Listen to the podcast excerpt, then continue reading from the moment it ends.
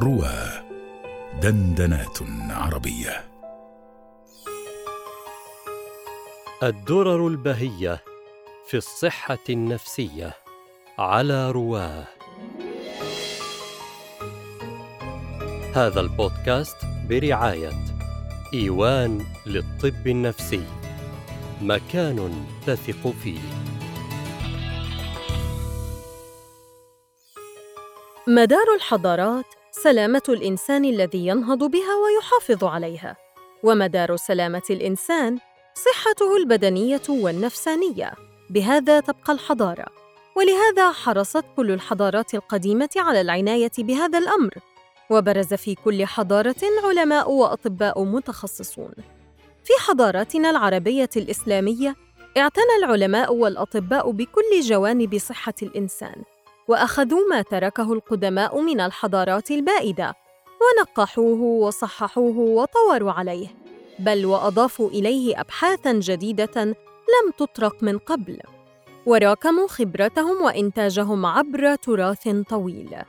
ومن بين أهم ما اعتنوا به في صحة الإنسان صحته النفسانية سواء في الجانب الوقائي حفظ الصحة أو في الجانب العلاجي إعادة الصحة. وتعقبوا كل ما أمكنهم اكتشافه من الآفات النفسانية فتتبعوا أعراضه وحددوا أوصافه ووضعوا برامج علاجية بالعقاقير أحيانا وبالسلوكيات المعرفية أو الجدالية أو المهارية أحيانا أخرى. من بين الآفات والاضطرابات النفسية نجد تشخيصات مثل القلق والوسواس وغيرهما تتبعها الأطباء والعلماء بالرصد والتحليل. وكانت تدويناتهم مبكرة ولافته جدا في هذا السياق.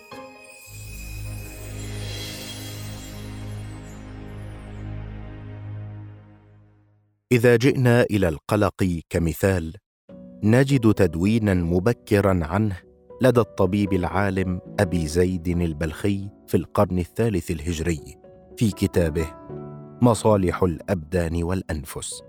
يرصد البلخي القلق باعتباره أعلى مراتب الفزع الذي هو إفراط في الخوف ويردف ذلك بذكر أعراض القلق بقوله حتى يصفر لونه لغؤور الدم من ظاهر جسده إلى باطنه وترتعش أطرافه من يديه ورجليه حتى لا يتماسك وتتعطل عن أفعالها ويدهش الإنسان ويحيره. حتى يعجز عن وجه الاختيار للتخلص من الشيء الذي يحتفه ويفزعه.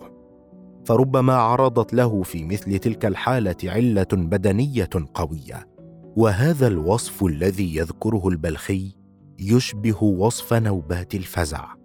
لاحقا وفي القرن الثامن الهجري نجد ابن القيم يورد القلق ضمن الاضطرابات النفسية التي كان اسمها عنده. أمراض القلوب. ففي رسالته في أمراض القلوب وصف مرض القلب بأنه نوع فساد يحصل له يفسد به تصوره للحق وإرادته له فلا يرى الحق حقا أو يراه على خلاف ما هو عليه أو بنقص إدراكه له وتفسد به إرادته له فيبغض الحق النافع أو يحب الباطل الضار أو يجتمعان له وهو الغالب. وهو بهذا يوضح سمات المرض القلبي أو النفسي من خلال التفكير والسلوك والمشاعر. فنجد ادراكا مشوها للواقع وسلوكا مضطربا والما يحدث في النفس كالتعاسة والحزن.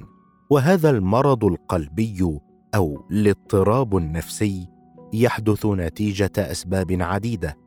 ذكر من بينها الإفراط في الحاجات البدنية والإهمال أو الغفلة عن الحاجات الروحية. عندها يظهر الاضطراب. ومن بين هذه الأمراض القلبية أو النفسية يأتي القلق الذي يعرفه ابن القيم بأنه سرعة الحركة لنيل المطلوب مع إسقاط الصبر. وهو معكوس الطمأنينة التي هي سكون القلب إلى الشيء وعدم اضطرابه. وقد ربط ابن القيم بين القلق والاكتئاب.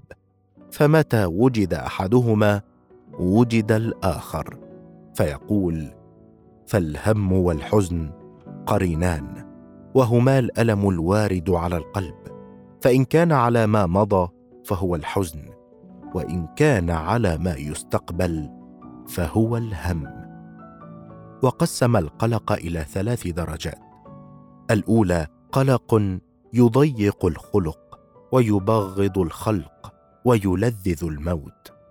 والثانية قلق يغالب العقل ويخلي السمع ويطاول الطاقة فلا تقدر طاقة الاصطبار على دفعه ورده. وهناك درجة ثالثة قلق لا يرحم ابدا ولا يقبل امدا ولا يبقي أحدا. وهذا القلق له القهر والغلبة.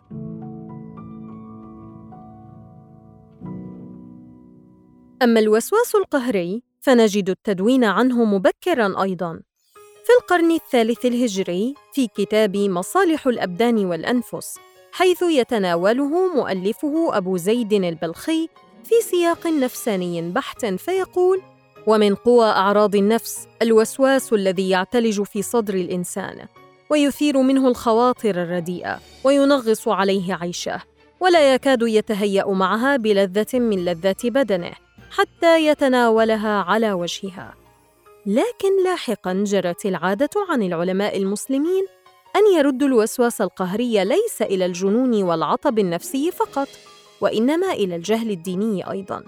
فنجد الإمام الجويني في القرن الخامس الهجري يذكر في كتابه التبصرة في الوسوسة أن الوسواس يحدث بسبب نقص في غريزة العقل أو جهل بمسالك الشريعة. ولا يبدو أن هذا سلوكا منافيا للمنهجية العلمية وهو ما تعقبه الدكتور وائل أبو هندي في كتابه الوسواس القهري من منظور عربي إسلامي بقوله وإذا كان علماء المسلمين الأوائل قد ردوا معظم حالات الوسواس القهري إلى الشيطان وربطوه بالدين فإننا إذا أردنا أن نحق الحق فإن استعداد البشر جميعا لاعتبار الوسواس القهري متعلقا بالدين واضح في تاريخ الفكر الإنساني الخاص بالطب النفسي على اختلاف الثقافات شرقية وغربية.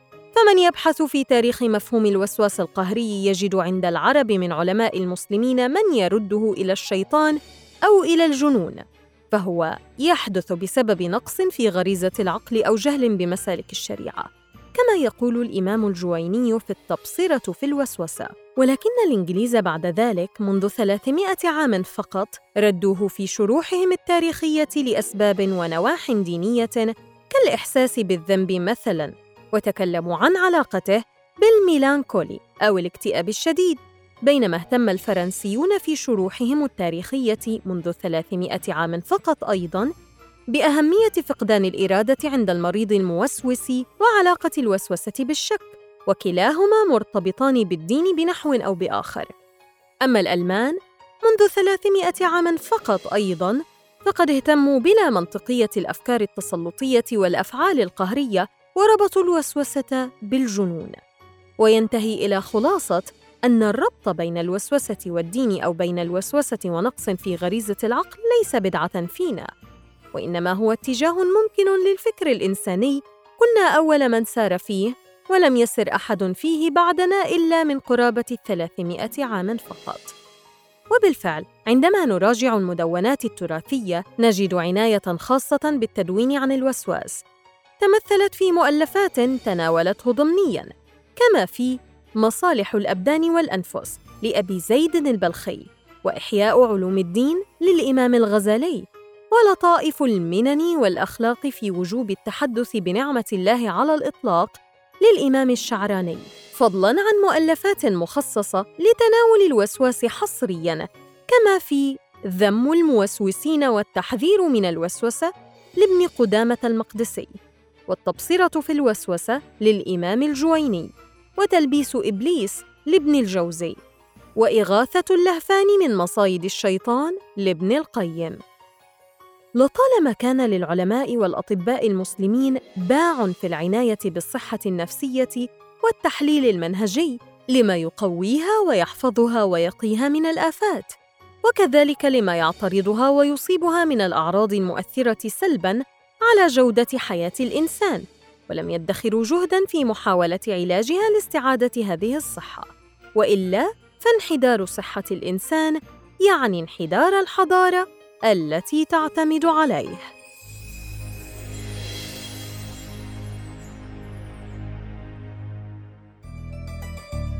هذا البودكاست برعاية إيوان للطب النفسي. مكان تثق فيه.